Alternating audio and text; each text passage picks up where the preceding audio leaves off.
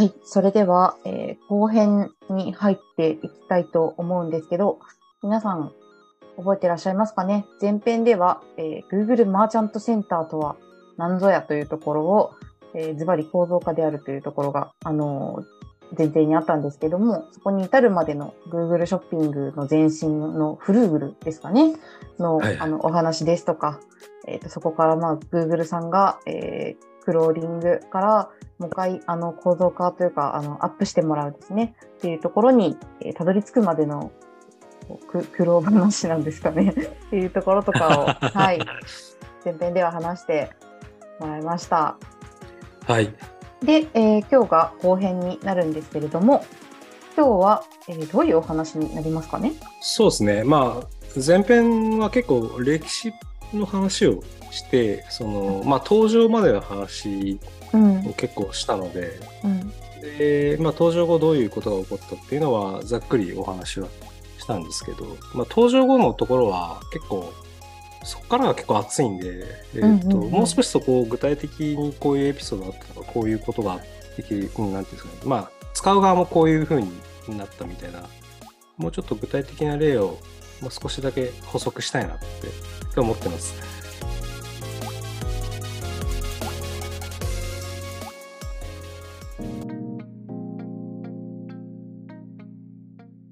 えーちょっとその、まあ、時系列でお話しすると、えっ、と、まあ、2010年にベータで、はいえーマーチャントセンターと Google ショッピングが登場して、で、えっと、Google のショッピング広告がその翌年の、えー2011年かな？にできるようになりました。はい。っていうところなんですけど、まあ、さっきあの前編でもお話しした通り、あのまずユーザー体験が上がって使えるっていうふうにならないと、広告出す場所、人が集まってないのに広告出してもしょうがないから、うん。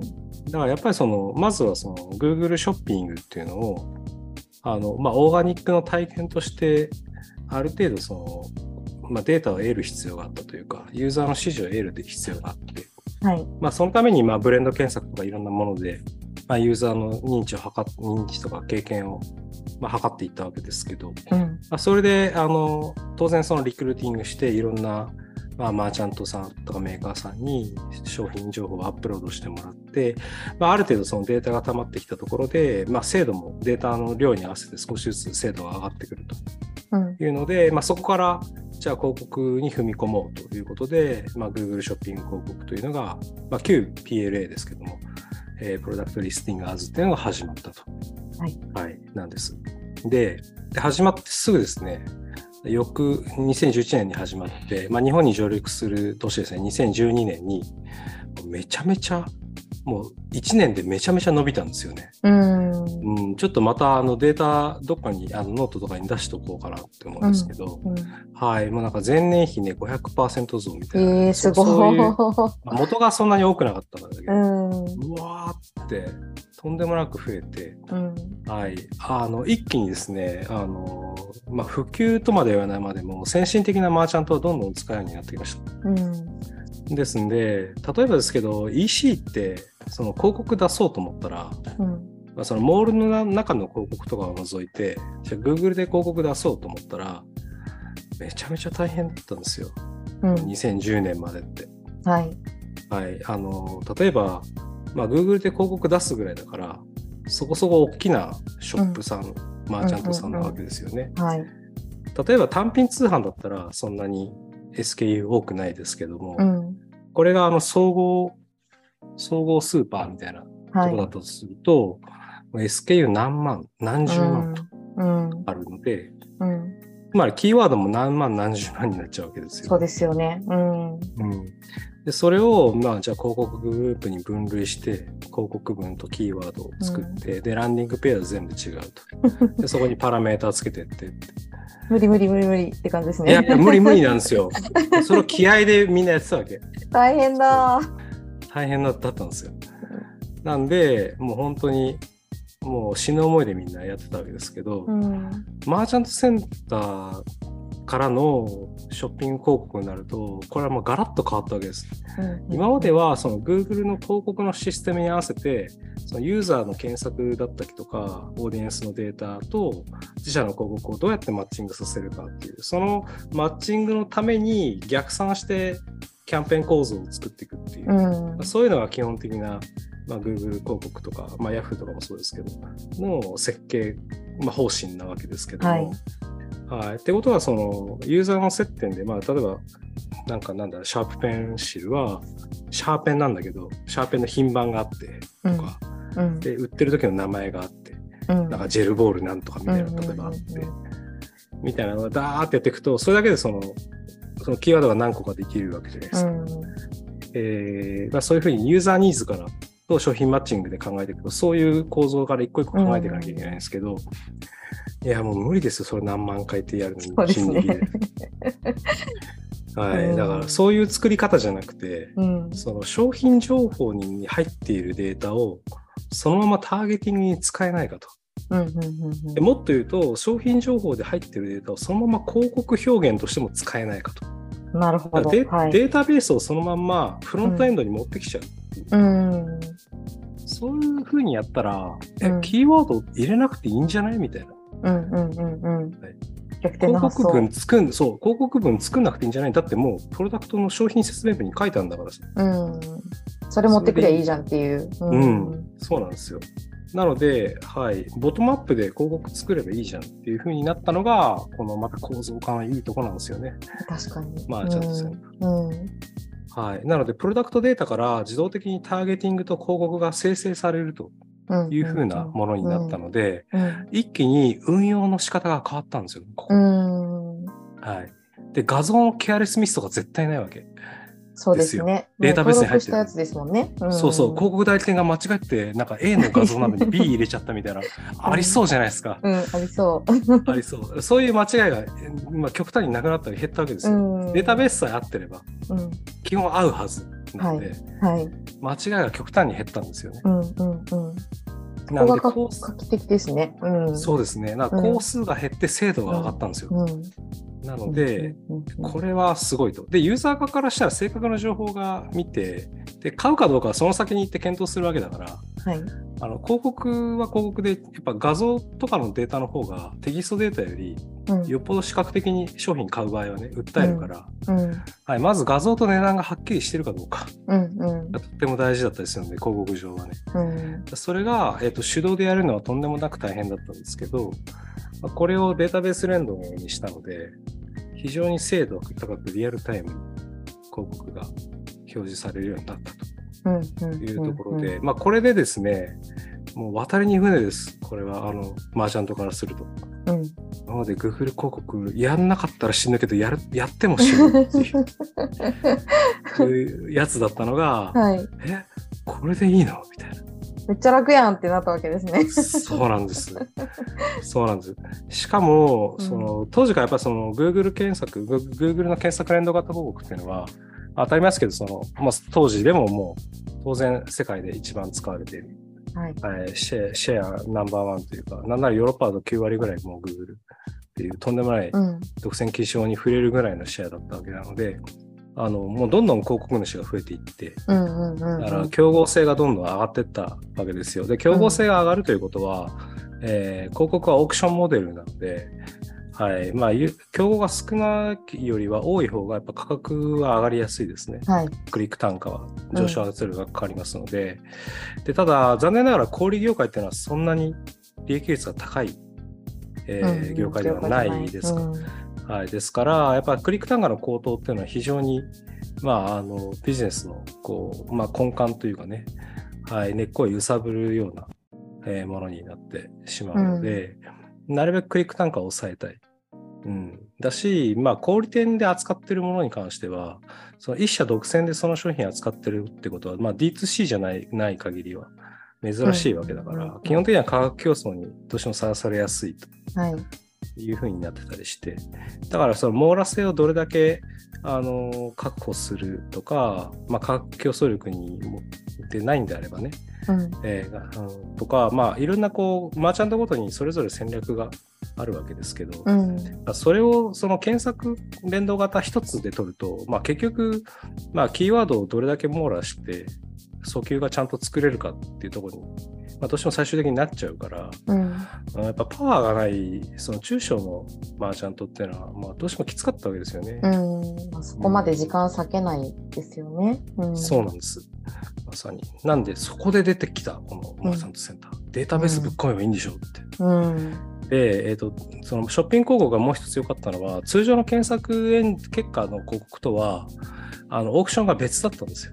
うん。うん。うん。うん、なので、マーチャントセンター経由で入れた場合は、マーチャントセンターで入れた同士のオークションになるから、ああ、なるほど。うん。なので、えっ、と、要するに通常の広告よりも、初期は競争率が低かったわけですうんよね。うんうん。その、はい、だから、小売りたちだけの戦いみたいな感じになるから、そうなんです。ねまさにそうなんですよ。なので、隣の業界と戦わなくてもいいし、はい。まあ、だから Amazon みたいな eBay とか大きなモールと直接勝負しなくても、はい。場合によっては、あの、勝負せずにリスティングすることができると。いう可能性もあったうん。わけなので、例えばアメリカの小売りの平均的なあのクリック単価っていうのは、まあ、当時1ドルちょっとぐらいだったと思うんですけど、うんまあ、それでも日本に比べれば相当高いんですけど、うん。はい、例えば1ドル、例えば1ドルだったとして、でショッピング広告だと、それがなんかあの30セントとかにああ、だいぶくさ下がりますね。うん。けだいぶ安い、初期はね、今は違いますけど、うん。はい、初期はそれぐらい安かった。ので、これは最高だっていうので、もうどんどんデータベースに突っ込みたいと。うん。うん、そういうふうになってくるんですね。うん。うん。はいというので、えーまあ、オークションは別枠だったんで、まあ、クリック単価が途中までは結構上がりにくい構造がうんあったとうん。うん。うん。いう形で、はい。まあ、一方で、だんだん使われれば、だからそれまでって、その Amazon と Google って、例えばフレネミーとかって言いますけど、まあ、味方であり敵であるっていう。うん。例えば、Google の最大の広告主の一つは Amazon だったんだけど、Amazon は、あの、最大の顧客なんだけど、うん。でもショッピング検索という意味ではガチガチのライバルであると。そうですね。うん。うん。なので、うん。Google からトラフィックを奪って、うん。Amazon 側に集客する。でそれはまあ Google としては許容する代わりに、はいまあ、広告費としてもらっているっていう、そそういう不思議な関係にああったわけですけど、うんうん。うんなんで、ただまあ、フレネミーっていうぐらいなんで、まあ、時に Amazon が出向を止めたりとか、うんあ、牙を向いた。そうなんです。なんですけど、えっ、と、もうショッピング広告だけはね、うんあのまあ、今の Amazon 広告ってさ、めちゃくちゃ伸びてるわけですよ。うんもしかしたら AWS をこ越すかもしれないと。うんいうぐらいですけど、はい。やっぱね、Google のショッピング広告を見てね、Amazon 広告はやる気になったんだと思いますね。なるほど。はい。あの、検索連動しかない時っていうのは、最大の広告主だったの、Amazon が。うんうん。Amazon と eBay ってのは one、two だったんですよ。広告主として。うんはい世界最大レベルだった。ですけど、ショッピング広告が始まってから、うんこれはマジでやばいやつだぞ。なって、Amazon はね、あの、途中まで2017年か8年ぐらいまで出さなかったんですね。へえ、あ、そうなんだ。最近とかだともう全然出てますけどね。出ますけど、うんうん最初の出さなかったですね。そうなんだ。これはやばいやつやと。うんうん。俺らでも作らねばって言って。うん。はい、それが今の VTL メディアにもつながっているわけですけど。なるほどはい。それは確かにフレネミーですね。うん。まあ、そんな感じで、あの、うんせめぎ合いがありつつ、うん。はい。まあ、前編でデータの構造化っていう話をしましたけども、はい。はい。で、それによって、その後、YouTube を、まあ、2006年、7年かな、に買収してから、Google のその YouTube 買収の時っていうのは、こんな高い金額でって、はい、言われるぐらい、まあ、当時としては高い買収額だったんですけど、うんまあ、。それをもう、い今だったらたった数日で、あの、カバーしてしままうぐらい、うんぐらいすごい媒体に育ったんで、まあ、結果的にあの買収は成功だったんですけれども、うん。ただですね、初期のね、数年間っていうのは本当に広告枠が売れなくて。今だとね、YouTube 広告だらけでうざいってみんな思ってるぐらいですけど、うん。当時は全然広告が売れないうん。という時代が何年かあって、うん。うんだから頑張って広告営業のメンバーが広告代理店にお願いして売ったりとか、トゥレビューもなかなか入らなくて、当初はね。うん。ファストヘッドンは何日も空いてるみたいなことがよくあったんですけど、うん。えーそういう時代を経て、うん。今やね、そのいわゆるインフルエンサーがどんどん、まあ、YouTube みんな使う、インフルエンサーに限らず一般の方も YouTube 普通にアップロードする時代にうん。なって、でそこからマネタイズするには、広告でマネタイズするには1000人のフォロワーが必要ですとか、うん。そういういろいろ条件があるわけですけども、はい。ただ、広告以外にマネタイズの手段がないのかっていう時に、その広告、勝手なトゥリビューで自分の知らん広告が出るんではなくて、うん。インフルエンサー自身が自分たちで何か、そのある程度、えーコントロールできるようなあのやり方ってないのかうんっていうところで、はい、このマーチャントセンターとの連動、メーカーと連動して、うん。はい、商品情報を紹介したら、そこをタップすれば買える。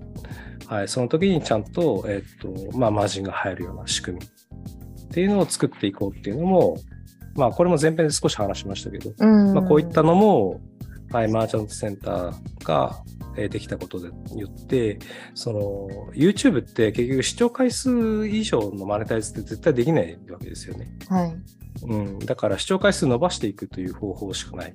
うん。で、視聴回数が増えれば増えるほど、そこに広告を挟むことによって、収益を最大化するっていうやり方うなんですけど、でもこれがやっぱり、あの要は広告枠じゃあ2つ連続なのを3つ連続にしようとか4つ連続にしようとかしたら、どんどんユーザーエクスペリエンス下がるわけじゃないですか。鬱陶しくてしょうがないですね。そうですよね。うんだから、まあ、プレミアムっていう有料課金サービスもあるけど、うん、そうすると、じゃあ、 Netflix と何が違うんだっていう風にまあなってくるので、やっぱり、あの、で、有料課金割合っていうのは、まあ、どういうサービスでもやっぱりある程度相場が決まってて、上位数パーセントしか課金してくれないわけだから、じゃあ、残りの9割は無料ユーザーだから広告でマネタイズするっていう風にまあなるわけですけど、うんうん、だそこのバランスですよね。ユーザーエクスペリエンスをなるべくギリギリで維持しながら、広告収益最大化するって時に、やっぱり従来のトゥルービューのやり方だけでいいのかと。うんインストリームでいいのかって話になって、で、かつ、クリエイターも広告収入しかないんだったら、うんあなんか案件の方がいいじゃんって話にうなんるんですよ。うんうんうんうんうん裏っ側に企業の影があった方が儲かると。そうですね。うんはい。なので、ってなると、Google に入ってこないわけですよね、それを。うんだから、どうやって合理的に入れると、連携する必要でできるのかっていうところで、またマーチャントセンターが出てくる。なるほどね。うまいよ いいように使われちゃってる。うん。そうなんです。そしたら、別に企業がつかつかなくても、うんはいその商品、まあ企業、まあつつくんですけどね、その紹介したら、そこでちゃんと売ったらアフィリエイトみたいな感じで収入が入るってモデルを作りやすいじゃないですか。うんそしたら、うんうんそしたらそのなんか自分の意思であの好きな商品を押したりすることも可能になるわけですね。今までは企業から案件が来ないって言えなかったけど、はい。だからどうしても広告収をする動画になると。うんなんですけど、うん心の底から押したい商品がもしあるんであれば、それを買って広告みたいな感じにするだけじゃなくて、うんはい、そこから実際自分も売り上げを立てることができるってことも、まあ、世界的には可能、世界観としては可能になるわけうんうんうんうんうんですので、まあ、そういった意味でも、やっぱ構造化されたデータベースが必要になる。うんなんかでも Google のやっぱすごいなって思うところってそういうふうにこうビジネスモデルみたいなのをよく考えつきますよね。うん、まあそうですね。まあいっぱい人いるしね。うんうん、でもやっぱり、えっと、一番いいのはやっぱ目の前にユーザーがいるっていうことだと思うんですよね。うんユーザーを作るのってすごい大変じゃないですか。うんうんね。だからほとんど全てのあのメディアとか SaaS のサービスっていうのは、どうやってユーザーつけてトラクションを作っていくかっていうところに皆さん苦労されてるわけで、うん。まあ、Google の横展開のサービスっていうのは基本的にやっぱりサービス自体が無料だったりとか、クオリティが高かったりするので、うん。あと、まあ、Google のサービスとして中で連動してたりするので、うん。はい、なんかうまくインテグレートしてるやつっていうのは非常に UX がいい。うんから最初から大したサービスじゃなかったとしても、結構ユーザーがボンって最初からつくんですよね、やっぱね。なるほど。うん。うん、そこは大きいと思いますね。だから、うん、データをうまく使ってビジネスに結びつけやすい、少しあの気が利く PM がいれば、うんうんうんうん、それでうまくいっちゃいがちなので、うん、なんか01を作ってるサービスとはまたちょっと違う方法論なのかなっていううん気がしますけどね。はい。まあそんな感じで、はい、今動画の話しましたけども、これはだからメールでも、あとは Android 使ってる人は分かると思うんですが、ディスカバリーって言って、あのなんかニュース情報とか、キュレーションされて出てくるやつとか、はい、あるいは Google マップですね。Google マップはローカルリスティングって言って、はい、あの、お店の商品情報もアップロードできるので、うん。はい、そうすると、いわゆる OMO と言われるような、あの店舗とあの EC のを在庫連動みたいなのを疑似的にやることもできます。うんはい、なので、オンラインで売ってないんだけど、マップで探したら、ここに在庫あるよって出てくるみたいなうんこともできる。これも GMC、あのマーチャントセンターがあるからできるっていうことうですね。ん。やっぱなんか、ね、さっきの話にもつながるけど、横展開の力がすごいですね。ねだから横展開するだけうんたくさんのサービス持ってるからっていうことですよね。そうなんです。なので、まあ、こんな感じでデータベースのデファクトになったので、自社サービスでもちろん横展開できるし、えー前編で話したような Criteo みたいなサービスはい。もあのそのデータベースの構造をそのまま使うことによって、はい、マーチャント側の苦労が減るので、じゃあ、マーチャントセンターにまずデータアップロードして、うんそれをク Criteo とか、他の Facebook のカタログとかに横展開しようっていうふうになると。うんうんうん。いう感じで、はい、もう本当に連携、そうすると、あとは連携さえできちゃえば、はい、どんなプレイヤーともつながれるじゃないですか、うんデータベースの構造が決まってるわけだから。うんなので、まあ、次の展開として、今度、マーチャントセンターがデファクトになったことで、はい、製品データは制覇した。うんはい、でも EC で必要なので、もう一個大きなデータがあるんですね。それが、購買データです。ああ、買う側のデ買ったかータか。うん。買ったか買わないかのデータ。これね、うんデータベース、マーチャントセンターはそれ持ってないわけですよ。うん製品データだけだからうん。だから、こいつが売れてんのかどうかうん。という情報をくっつけたい。うん。うんその情報があると、今度広告の CVR の予測に使える。コンバージョンで。使えます。そうすると広告の精度が上がるうん。し、えーと、決済情報によって、よりターゲティングの精度も上がるうん。みたいなうん。感じですね。これはとても大きいということで、次なるは購買データだと言います。残念ながら Google はそこの出口は持ってないんですよね。うん。うん。うん。はい。だから、うんあじゃあデータベースあんじゃん、俺たち。うん。じゃあ連携しちゃえばいいんじゃない ?Shopify とか、みたいなるほど。そこで出てきますか。な。はい。そうなんです。だから2000年、2020年以降、その、まあ、コロナ禍によって EC が伸びたタイミングで、はい。はい、いろいろ、まあ、各プレイヤー全部大幅に動くわけですけども、うん。うん。そこで2020年から2022年までの2年間で、Google は、まあ、ショピーをはじめとした、ほぼ世界中すべてのプラットフォームとつながりました。うん EC プラットフォームとうん。つながりましたので、うんショピ例えば Shopify からだったら、Google アプリを、えーインストールして、で、Google アプリからあのれあのマーチャントセンター連携するだけで、あとはもうひたすら Shopify に商品情報をアップロードしていけば、勝手にマーチャントセンターと連動されるうん。いうふうにうん。だったりとか、うん。はい、それは BigCommerce だったりとか、あの日本だとあれですね、ベースとか、そういうところ、あのそういうのも、まあ、そんな感じになってうん。うん。うん。ているので、あ、ベースはちょっと違うか。あ、でもそうですね。はい、あれもマーチャントセンターアップロード確かできるはずですね。まあ、そんな感じでできるようにどんどんなってきているので、もう商品データというものがあることによって、この決済データを持ってるサービスともつながれるようにうん。うん。なると。でそこに金はいらんと。うん。うん。ただちょっと情報をし。上手だな、やっぱり。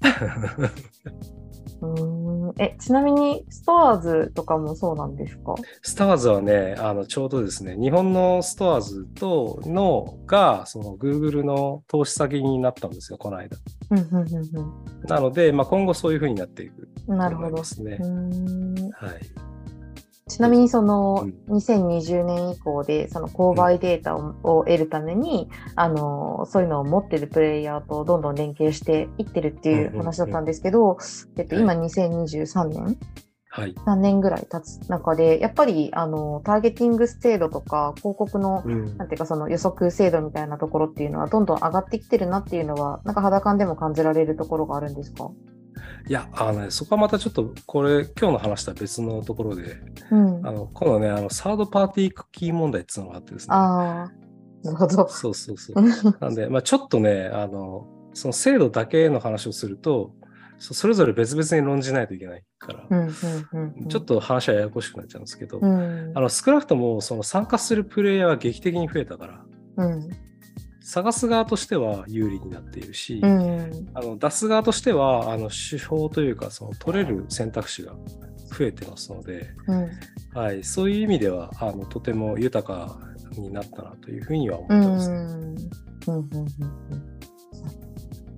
うん。まあでも購買データとかはね、とてもその、ちょっとまあこれも話がそれちゃうんですけど、まあ Google はとはいえ広告の会社ですから、はい、最終的にはあの広告でマネタイズできれば、まあ、多少こう他のサービスでデコボコがあってもうん。カバーできちゃうというところなんですけども、うん、でも今ってその Google の広告の方っていうのはどんどん自動化が進んでうん。いるので、うん。まあ、だいぶマニュアルビッティングが減ってきて、うんうんオートビッティングに変わってるんですけど、まあ、オートビッティングっていうのは基本的に目標を立てるか最大化したいみたいな設定をして、まあ、そこに沿うように機械学習で動かすっていう動きになっていくんですけども、うんその際に結局その、例えばじゃあ目標 CPA みたいなのを設定すると、はいまあ、CPA っていうのは要するに CPC と CVR が、その CPC 割る CVR なんで、そのコンバージョンレートの精度が上がってさえいれば、うん、CPA は合わせられるんですよ。なるほど。最適化されると。そう。なので、うじゃあ CVR が高いっていうのは分かってたら、うん、逆に言うと高い CPC 貼ってもうん、元が取れるっていう動きになるので、そうすると CVR が分かってれば分かってるほど、強気に入札、オークションを作ることができるから、うん。結果的に Google も儲かるし、うん。まあ、コンバージョンするんであれば別にマーチャントもそれでハッピーだから OK でしょっていうことで、うん。はい、どんどんそっちに移動してるんですけど、うん。だからね、決済データはね、絶対必要なんですよ。変な話。なるほど。CVR を良くするため、よくてか、せそう精度高くするために。そう、そうなんです。そういう意味でも、はい。あの、裏側で、うん、購買データ持ってるってのはとても大事なんですね。うーん。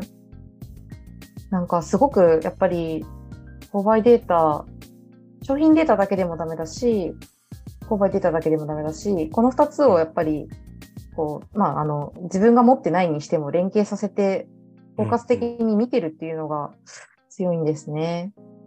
そうですね。うん。なので、あすまあ、変な話、そう。まあ、あとはだから、その、まあ、それはプラットフォームの論理だから、はいじゃ。あそれを、まあ、我々のような中間支援支援事業者だったり、あるいはまあ当事者である EC 事業者さん、はい、ブランドさんたちが、まあ、そこの前提をどう生かすかっていうのが、はい、これからまあ EC が当たり前になっているこの現代において、はい、どういう使い方をしていくのかっていうのが、あのまあ、改めて、はい、こういう仕組みの裏側を、まあ、なんとなく把握しておくことで、うん。じゃあどうやって使うとなんかうまく乗り切れるっていうかね、ううんまく使って、まあ、損をせずにできるかなっていうふうな、まあ、そういう考え方として一つ知っておきたい前提かなっていうふうに思いますね。うんなるほど。なんか、あのー何回か前の回エピソードで、うん。岡田先生が、あの、一番、その、構造というか、そのカラムが、あの、はい細かいのが Google マーチャントセンターだから、あマーチャントセンターさえちゃんとあの作っておけば、他に応用もしやすいよみたいなことも確かおっしゃってたかなと思っていて。あそうだっけ。うん。うん、で、ね、その辺もこう実際の EC を運用する立場の人とかは、やっぱ押さえておくべき、なんか Tips みたいな感じのとこなんですかね。うん、そうですね。まあ、いずれにせよ、こう、まあ、Google のことが仮になかったとしても、うん、うん、なんかデータをちゃんと扱ってるっていうのは非常に重要で、うん、うんまあ、Google 以外にも、じゃあ例えばその自社 EC と、まあ、モールと、なんか他のメディアとみたいな感じで、はい。商品情報を転用してこう同じように出したいっていう時に、うん、まあ、自社 EC は更新したんだけど、あ、やべえ、Amazon 更新し忘れてたっつって、もう在庫ないのにあるって出てたから、うん、うん、な売りすぎちゃったみたいな、うん。起きたりするじゃないですか。うん、ああいうのも結局そのデータをちゃんと連動させとかないといけないっていうことなので、うん。まあ、マーチャントセンターの仕組みがあれば、まあ、Google の自社 EC のところは連動ができるわけですけど、うん、その応用を他のメディアとかモールでもうん。やれるようにすればいいだけだから、うん。うん。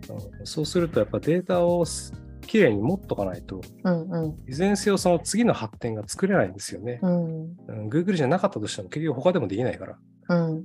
うん、であればデファクトに乗っかる方がうん。絶対にいいと、うん。まあ、いう意味ですかね、そこは。うん。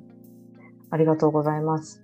なんだか Google マーチャントセンターのことがちゃんとわか ちゃんとわかるようになったんじゃないかなと。よかったです。す。す。いません、はいちょっと、ちょっと今回はね、ちょっと、うん。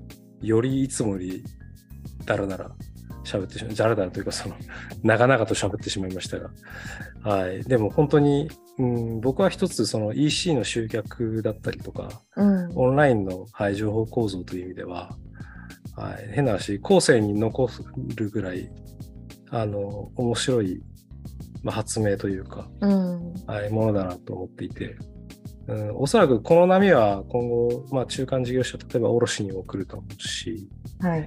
はい、あの他の業界にも似たような構造って多分あると思うので、うん。はい、そういったところにも波及してくるだろうから、まあ、DX みたいな文脈、DX っていうかデジタリゼーションという文脈で言うと、はい、まずこういった構造化というのは、まあ、一番パワーがかかるけれども、うん。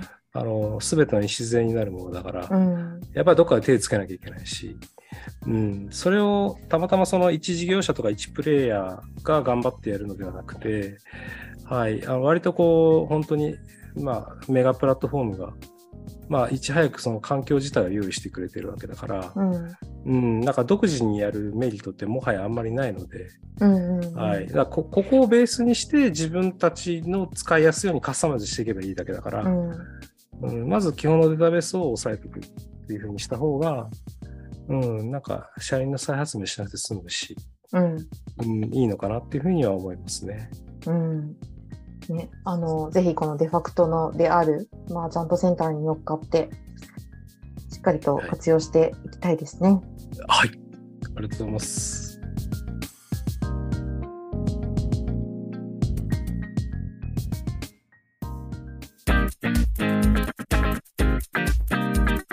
コマースワイワイワイド。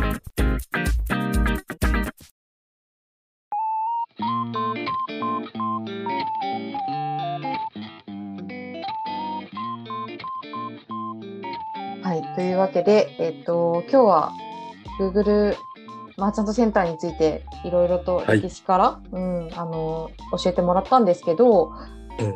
えー岡田さん自身はあの結構その Google ショッピングみたいなものを自分で使ったりはされるんですか？あ、そうですね。それで言うと結構使ってる気がしますね。うん。まあ、画像検索の延長でショッピング見に行って、うんっていうのは結構使うかな。なんか僕はほらやっぱりおじさんだからあんまりなんかインスタグラムで探すとかはあんましなくて、うん。うん、検索で。うん。ですかね。だし、まあ、ピンタレストも結構使うんですけど、うん。それは割とあの、例えばそのレイアウトを参考にしたいとか、うん。うん、その延長で、まあ、あの、じゃあこのソファーはいくらなんやろうみたいなね。うん。まあそういう見方の流れで、まあ、ピンタレストがハマるときはあるけど、うん。もうちょっとその植物的っていうか、具体的に、あなんかなるべく今週中にこれ欲しいなみたいな時に、はい、まあ Amazon から検索することもあれば、うん。ちょっとこれ Amazon じゃないかもなみたいなうん。やつとかは、うん、あと比較を最初からしたい場合うん。ですね、は結構 Google ショッピングからいけますね。あー確かに私もそうかもしれないです。あの買うものが具体的に名前とか決まってる場合は、あ Amazon でもう最初から探ししちゃいますけど、なんかこう美容クリームみたいなすごいざっくりした、うんあのものとかは Google ショッピングで一旦まずは画像とか値段とかをざっと見てみるみたいな感じで探すかもしれないですね。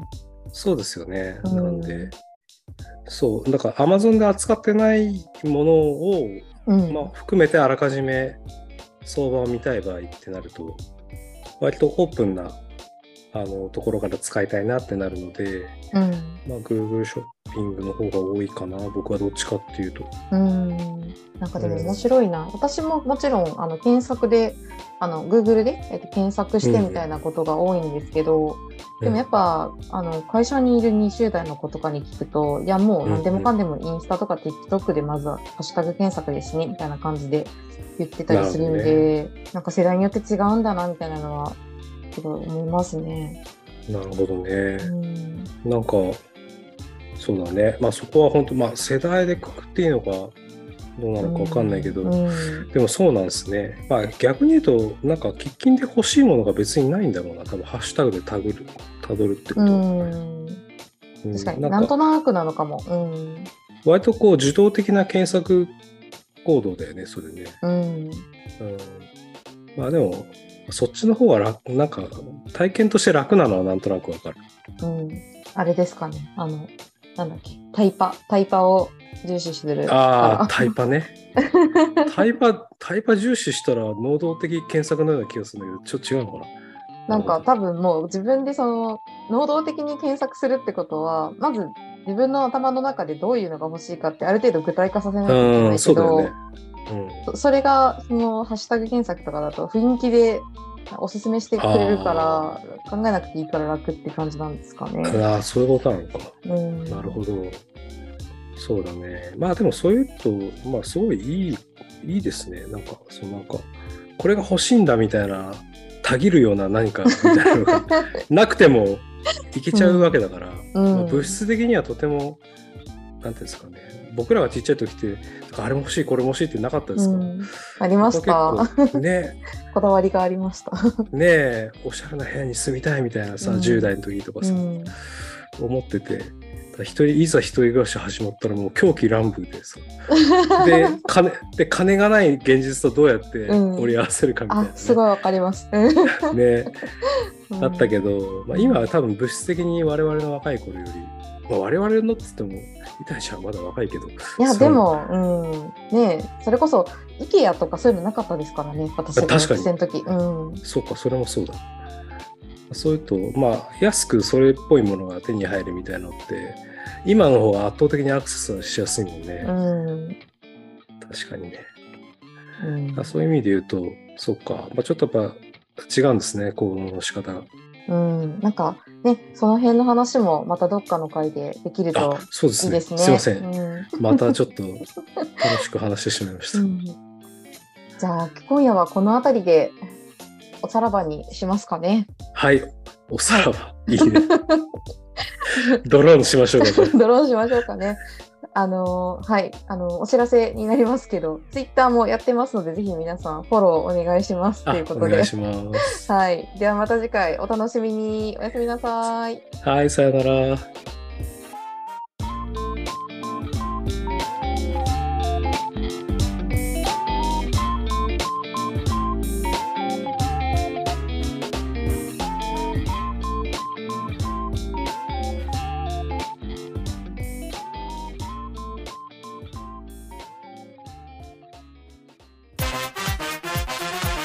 コマースワイワイワイド。